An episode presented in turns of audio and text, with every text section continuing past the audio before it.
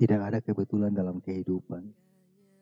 Kejadian baik, buruk, atau lebih dari itu. Semua sudah menjadi bagian dari proses yang menyisakan tanda di setiap langkah.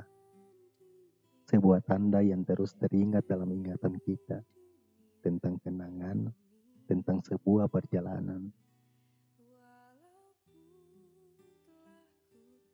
Kepingan kenangan itu yang membuat kita menjadi seperti apa yang sekarang kita lalui. Semua tak terpisahkan. Kita hidup saat ini adalah bagian dari kenangan masa lalu. Bekas yang tertinggal masih membekas.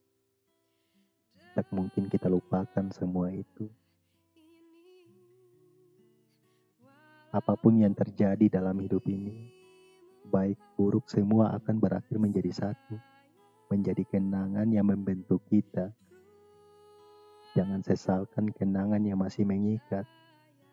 Semua hanya proses perjalanan hidup agar kita semua menjadi lebih baik dan bernilai.